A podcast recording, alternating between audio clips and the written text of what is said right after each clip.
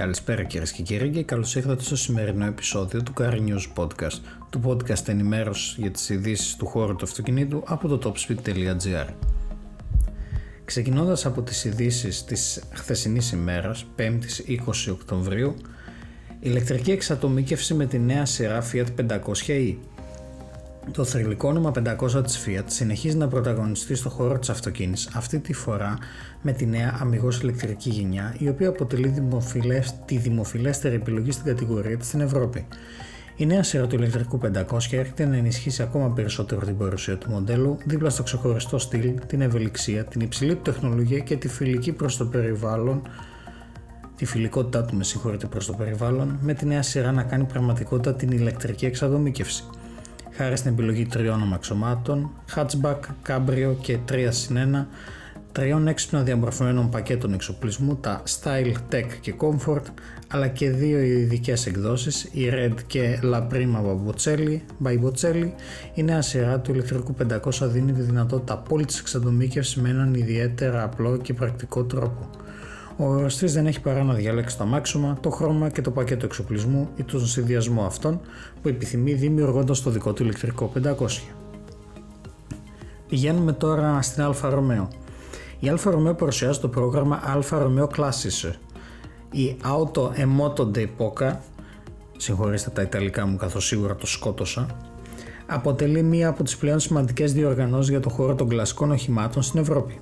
Στη φετινή 39η διοργάνωση, η Alfa Romeo παρουσιάζει το νέο πρόγραμμα Alfa Romeo Classiche, ένα πρόγραμμα υπηρεσιών και προνομίων ειδικά σχεδιασμένων έτσι ώστε να προστατευτεί η ιστορική κληρονομιά της μάρκας.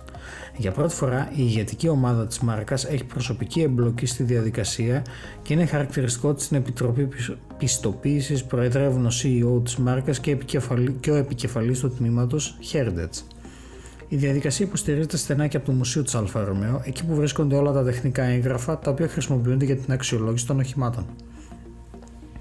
Παραμένουμε στην Αλφα Ρωμαίο και συγκεκριμένα στην Τονάλε. Η σχεδία τη Αλφα Ρωμαίο Τονάλε κατακτά και το βραβείο Autonis. Ακόμη μια αναγνώριση για την Αλφα Ρωμαίο Τονάλε, η οποία διακρίθηκε στα γνωστά βραβεία σχεδίασης Autonis. Περισσότεροι από 14.000 αναγνώστες του γερμανικού περιοδικού Auto Motor und Sport ανέδειξαν το νέο SUV της Αλφα Ρωμαίο, δίνοντάς του τη διάκριση Best Design Innovation SUV 2022. Η Tonale, της οποίας lead exterior designer είναι ο Αλέξανδρος Λιώκης, κέρδισε με άνεστη διάκριση αποσπώντας το 30,2% των ψήφων.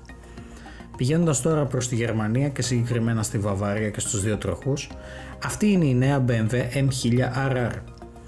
Έχουμε πετύχει ένα αριστούργημα μηχανική στην αεροδυναμική εξέλιξη της MRR χάρη στην πάγια φιλοδοξία, το αδιαμφισβήτητο πάθος και την τεχνολογική υπεροχή μας – Χάρη στι αμέτρητε ώρε στην αεροδυναμική σύραγγα καθώς και στις δοκιμές στον δρόμο, μπορέσαμε να αυξήσουμε σημαντικά την τελική ταχύτητα διατηρώντας αμετάβλητη την απόδοση του κινητήρα, ενώ ταυτόχρονα αυξήσαμε σημαντικά την κάθετη δύναμη ακόμα και στις στροφές.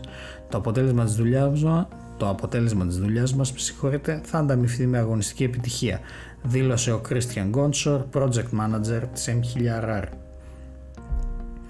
Πηγαίνοντας στι ειδήσεις της σημερινής ημέρας, Παρασκευή 21 Οκτωβρίου, Rebel Rally 2022. Επανάληψη του θριάμβου για το Jeep Wrangler 4XE. Μετά από 8 μέρες και 1440 μίλια εκτός δρόμου διαδρομών στις ερήμους της Νεβάδας και της Καλιφόρνια, το εξελεκτρισμένο Jeep Wrangler 4XE, που είναι και το δημοφιλέστερο plug-in hybrid της αμερικανικής αγοράς σημειωτών, απέδει για ακόμη μία φορά ότι δικαίω θεωρεί το απόλυτο θρύλο των off-road οχημάτων της εξελεκτρισμένη εποχής.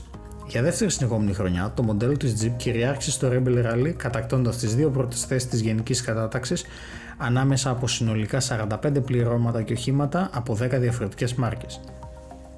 Ξαναμεταφερόμαστε πίσω στην BMW, η οποία καινοτομεί τόσο στην ηλεκτροκίνηση όσο και σε άλλους τομείς. Ξεκινάμε από το κομμάτι της βαφής. Επανάσταση της τεχνολογίας βαφής στο εργοστάσιο του BMW Group. Το εργοστάσιο του BMW Group στη Λιψία είναι το πρώτο εργοστάσιο αυτοκινήτων στον κόσμο που εφαρμόζει πιλωτικά μια νέα τεχνολογία καυστήρα, η οποία επιτρέπει στα στεγνοτήρια χρωμάτων να λειτουργούν με πράσινο υδρογόνο. Η νέα τεχνολογία αυτή ανοίγει το δρόμο για τη μείωση των εκπομπών διοξιδίου του άνθρακα από την εντατική χρήση του φυσικού αέριου που αποτελεί ένα ορεκτό καύσιμο. Ο Μιλάν Νέντελγκοβιτς και αυτόν τον σκότωσα, μέλος του Διοικητικού Συμβουλίου της BMW AG δηλώνει αυτό είναι ένα τεχνολογικό ορόσημο στην τεχνολογία βαφής. Υπογραμμίζει την ικανότητά μας στι καινοτομίες και την αποφασιστικότητά μας ως προς το να καταστήσουμε την παραγωγή ακόμη πιο βιώσιμη. Η BMW, ωστόσο, το BMW Group συγκεκριμένα στο σύνολό του, ανακοινώνει μια επένδυση ύψους 1,7 δισεκατομμύρια δολάρια για την κατασκευή ηλεκτρικών οχημάτων στη ΣΥΠΑ. Το BMW Group συνεχίζει την ανάπτυξη του σχεδίου ηλεκτρικής κινητικότητας με μια νέα επένδυση στη ΣΥΠΑ με σκοπό την επέκταση του εργοστασίου του Spartanburg και την αύξηση του παραγωγικού αποτυπώματος της εταιρείας στην Αμερική. Ο πρόεδρος του Διοικητικού Συμβουλίου του BMW Group, Oliver Zipse, ανακοίνωσε επένδυση ύψους 1,7 δισεκατομμύριων δολάριων στις δραστηριότητες των ΗΠΑ της Αμερικής, συμπεριλαμβανομένης μιας επένδυσης ύψους 1 δισεκατομμύριου δολάριων με σκοπό την προετοιμασία για την παραγωγή ηλεκτρικών οχημάτων της υφιστάμενης μονάδας παραγωγής στη Νότια Καρολίνα και 700 εκατομμυρίων για την κατασκευή ενός νέου κέντρου συναρμολόγησης μπαταριών υψηλής τάσης στο γειτονικό Woodruff. Έως το 2030 το BMW Group θα κατασκευάζει τουλάχιστον 6 αμυγός ηλεκτρικά μοντέλα στις Ηνωμένες Πολιτείες. Κλείνοντας, έχουμε ένα έκτακτο επεισόδιο του TSF1 Podcast, συγκεκριμένα με τίτλο Budget Cup 2021 ο Christian Horner έλυσε το ζήτημα. Στο επεισόδιο αυτό του TSF1 Podcast ο Αλέξανδρος, εγώ, μαζί με τον Πάνο Δήμα, το συμπαρουσιαστή μου από το TSF1 Podcast, κάναμε μια ανασκόπηση περί του ζητήματος του Budget Cup για τη σεζόν το 2021 καθώς και πώς αυτό κατέληξε εν τέλει να επηρεάσει τη Red Bull. Αυτές ήταν οι ειδήσεις της 5ης 20 και Παρασκευής 21 Οκτωβρίου από το Car News Podcast του topspeed.gr. Σας περιμένουμε τη Δευτέρα με τις ειδήσεις του Σαββατοκύριακου. Για την ώρα, καλό απόγευμα και καλό Σαββατοκύριακο.